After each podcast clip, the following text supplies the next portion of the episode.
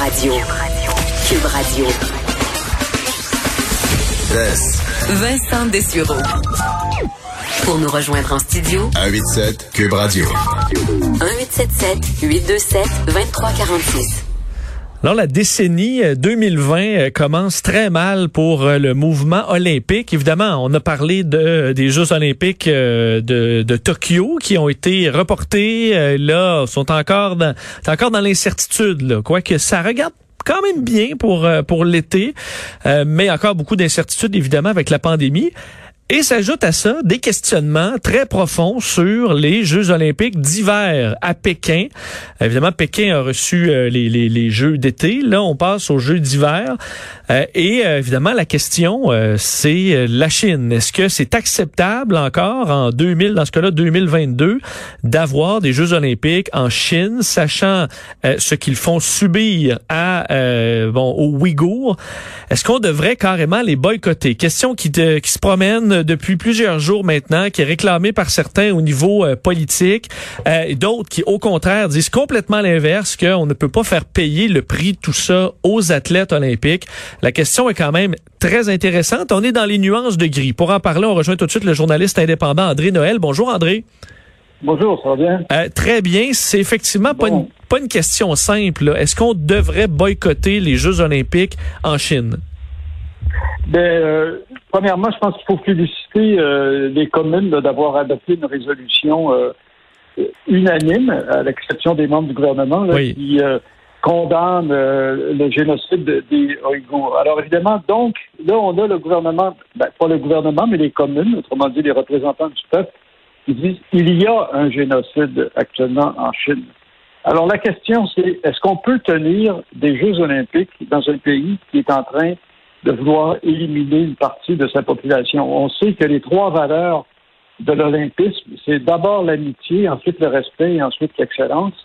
Euh, D'ailleurs, l'amitié est symbolisée par la flamme olympique qui se promène d'un pays à l'autre. Est-ce que c'est amical que d'aller finalement soutenir le gouvernement, les efforts de propagande du gouvernement chinois euh, alors qu'il y a un génocide qui se passe? Moi, ce que j'ai trouvé très intéressant à la fois odieux et significatif, c'est de voir la réaction viscérale qui a tout de suite euh, surgi après cette adoption de la résolution en commune par euh, l'ambassadeur euh, chinois Kong Pei-Wu. Ils étaient, ils, étaient en, ils étaient en furie, André. Ils ont, ils sont pas allés de main morte envers le Canada. On n'a vraiment pas tenté de se cacher. Ah non, non, c'est clair. C'est Kong Pei-Wu qui a carrément brandi des menaces de représailles. Et moi, je trouve ça, bon, premièrement, c'est odieux, mais ce que je trouve intéressant, c'est que pourquoi ils réagissent avec autant de force que ça, c'est parce qu'ils savent que l'étape suivante, c'est un mouvement de boycottage des Jeux olympiques et ça va leur faire très mal. Alors, euh, un autre signe qui montre qu'ils ont peur de ça, c'est au début de février, il y a un éditorial dans le Global Times, un, journal qui est dirigé par l'État chinois, carrément un journal d'État, qui a indiqué que les pays qui boycotteraient les Jeux pourraient s'attendre à des sanctions. C'est absolument incroyable, mais je lis euh, un extrait de l'éditorial en le traduisant. De la Chine est une puissance sportive et économique dont l'influence politique grandit. Si un pays se laisse influencer par des forces extrémistes pour prendre des actions concrètes menant au boycottage des Jeux olympiques d'hiver de Pékin, la Chine va certainement riposter violemment. C'est absolument odieux.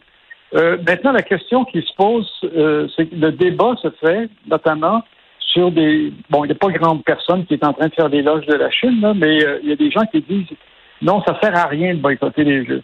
Et c'est le, point de vue de Dick Pound, qui est un avocat du cabinet montréalais Strickland Elliott, qui est le plus ancien membre du Comité international olympique. Lui, il s'oppose férocement au boycottage il dit que ça mène à rien, puis il donne l'exemple de la décision des États-Unis qui interdit ses athlètes de participer aux Jeux d'été en 1980 en Union soviétique, après l'invasion d'Afghanistan de 1979. Mais est-ce que, André, la seule façon de rendre ça efficace, c'est s'il y a vraiment un très grand nombre de pays. Ça prendrait, si on ne voit pas le Canada aller tout seul là-dedans, on, on subirait effectivement les foudres de la Chine. Il faudrait que ce soit le Canada, les États-Unis, l'Union européenne. Il faudrait que plusieurs pays parlent d'une seule voix? Bien, premièrement, euh, je pense qu'il y a une question de principe. Alors, à un moment donné, c'est qu'il faut faire des sacrifices. Les principes sont importants. Est-ce qu'on tiendrait des jeux, est-ce qu'on irait euh, participer à des jeux au Rwanda, par exemple, quand il y avait le génocide, je poser la question s'ils y répondent. Alors, il y a la question de principe.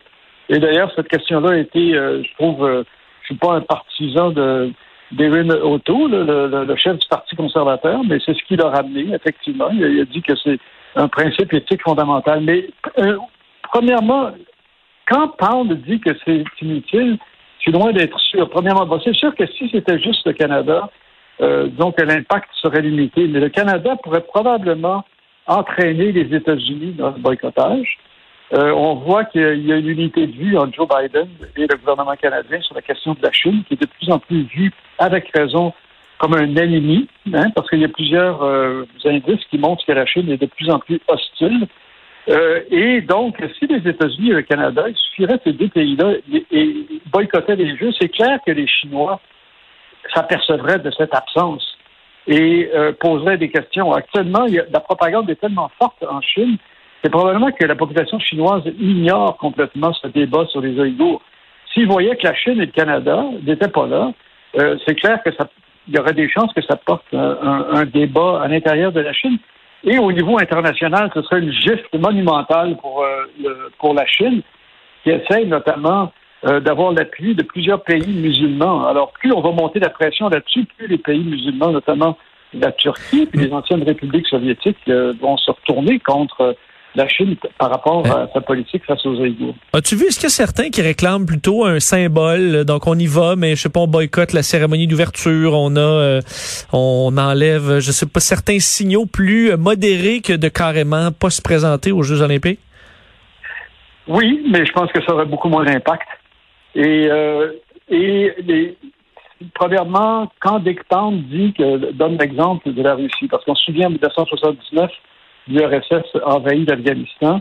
Et euh, donc, les États-Unis réagissent en disant euh, l'année suivante, on n'ira pas au jeu. Ça a eu de l'impact.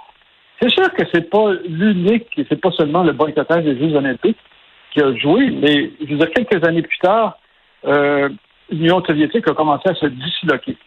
Et en fait, on sait que la, grande cause, de le, point final qui a mené à la chute de l'Union soviétique, c'était justement la guerre en Afghanistan. Et d'aller insister, c'est devenu, cette guerre-là est devenue extrêmement impopulaire euh, aux États-Unis. Et puis en plus, il y a eu tout un mouvement à ce moment-là de, plusieurs républiques soviétiques qui étaient musulmanes qui ont souhaité se, sortir de l'Union soviétique. Ça, ça, a été les, premiers, les premières étapes. Alors, c'est faux de dire que ça n'a pas d'impact. Et c'est tellement horrible un génocide c'est pas des petites mesures qu'il faut prendre. C'est une mesure radicale, envoyer un message extrêmement euh, fort. Évidemment, du côté, euh, on comprend que du côté, les, proches du mouvement olympique vont, vont être contre, mais au niveau des athlètes eux-mêmes, on comprend que pour eux, euh, c'est quand même une conséquence très lourde. On leur met quand même sur les épaules, si on boycotte, une lourde conséquence parce que pour eux, c'est la consécration de leur carrière. Il y a quand même un lourd prix à payer pour les athlètes si on y va avec un boycott. Oui et non. Parce que je pense que les Jeux olympiques, à mon avis, vont devenir de moins en moins populaires, premièrement. Et il y a d'autres choses que les Jeux olympiques dans la vie des athlètes. Euh, on voit les championnats mondiaux euh, de ski alpin, les championnats mondiaux de, patinage euh, de vitesse. Et dans ces championnats mondiaux qui se promènent de pays à un autre, les athlètes peuvent très bien performer, aller chercher des médailles, avoir l'espoir de monter sur le podium. Et c'est c'est reconnu, c'est quelque chose qui est reconnu. Il n'y a pas juste des Jeux olympiques qui permettent euh, aux athlètes euh, de se faire valoir, puis de se surpasser, puis d'avoir des objectifs, puis de gagner, puis de remporter, puis d'être fiers de ce qu'ils font.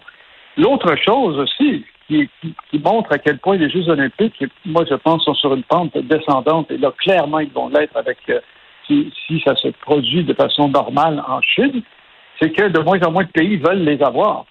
Et euh, c'est quand ah même assez particulier que ça se ramasse à Pékin, qui est une ville, une région où est-ce qu'il neige. Il n'y a pas de neige.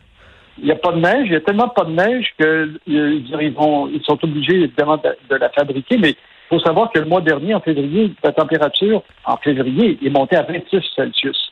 78 hein, Fahrenheit, c'est du jamais vu. Il fait de plus en plus chaud. Il n'y a pas d'eau. Euh, ils sont obligés de faire venir l'eau de, loin, puisque ça, provoque des pénuries pour la, la, population euh, euh, environnante. Et aussi, il faut tout simplement se souvenir, souvenons-nous de la ville de Québec, à un moment donné, qui souhaitait avoir des Jeux olympiques d'hiver, ben, elle n'a pas réclamé d'être l'hôte des Jeux olympiques d'hiver de 2022. Et Régis Labon m'a même pas demandé pour ceux de 2026. Et à Calgary, il a été, euh, à un moment donné, il, a, été, il y a eu l'idée de, de, de, Calgary soit encore l'hôte des Jeux olympiques de 2026. La population s'est opposée. Il a dit non, qu'il n'en voulait pas. Il faut savoir que les Suisses et Autrichiens n'en veulent pas. Puis pour les Jeux de 2022, Davos, Munich, Stockholm, Cracovie n'en voulaient pas. Finalement, la lutte s'est faite entre une petite ville au, Kazakhstan et Pékin. Alors, c'est un signe ici que les Jeux olympiques en général et les Jeux olympiques d'hiver en particulier euh, ce n'est plus forcément euh, le grand idéal que les athlètes cherchent. On voit que les temps changent parce qu'à une certaine époque, les, euh, effectivement, Québec avait perdu les Jeux dans en plus dans la controverse, le CEO qui était accusé de corruption à l'époque de Salt Lake City. Et là, on a l'impression que dans quelques années, c'est le CEO qui va appeler Régis Labaume ou le maire qui sera là pour dire ça vous tente pas parce que on manque de villes candidates. J'ai l'impression que oui, dans quelques années, on aura tout un casse-tête pour trouver une ville prête à dépenser des milliards pour un événement comme ça. Ben, il faut se poser la question, à un moment donné, sur ces jeux qui sont complètement, je veux dire, totalement disproportionnés par rapport aux besoins de la population. Euh, je veux dire, là, on est en pandémie. pendant des années, les États euh, vont euh, avoir une dette absolument importante, massive. Est-ce qu'on, est-ce que c'est sage de dépenser des milliards et des milliards pour deux semaines de jeu, hmm. avec des installations qui, à un moment donné, ne servent plus à rien? On comprend que le seul avantage, ce sera pour des puissances qui veulent de faire justement un show euh, et euh, de la propagande. Alors, on risque de voir ça. On l'a vu en Russie. Ce sera peut-être le seul avantage d'avoir euh, Exactement. les Jeux. Alors donc, autrement dit, moi, je pense que les, particulièrement les Jeux de 2022, c'est une opération de propagande. Alors, la Chine veut avoir ça pour faire la propagande. Est-ce qu'on rentre dans, ce jeu-là, sans faire de jeu de mots, justement? Qu'on rentre là-dedans ou au contraire, il ne faut pas en profiter pour envoyer le message à la Chine? Écoutez, c'est grave ce qui se passe avec les mm. Ouïghours. Puis pas juste les Ouïghours. La, Chine est un régime qui est pas loin d'être un régime euh, euh, fasciste comme l'étaient les nazis euh, avant, avant et pendant notamment la Seconde Guerre. Bon, je dirais avec mm. quand on parle de camps d'internement, de stérilisation forcée, de viol, des, je dirais, il n'y a plus aucun droit humain. Des, les, les, des gens qui lèvent la voix un petit peu se font arrêter, mettre en prison, torturer. C'est un régime absolument détestable. Oui, on a l'impression que l'opposition va peser sur le bobo euh, de là-dessus pour euh, ébranler M. Trudeau le plus possible. À suivre, André Noël, vraiment, merci beaucoup de nous avoir parlé de ça aujourd'hui. Merci, au revoir. Au revoir. Vincent Dessureau,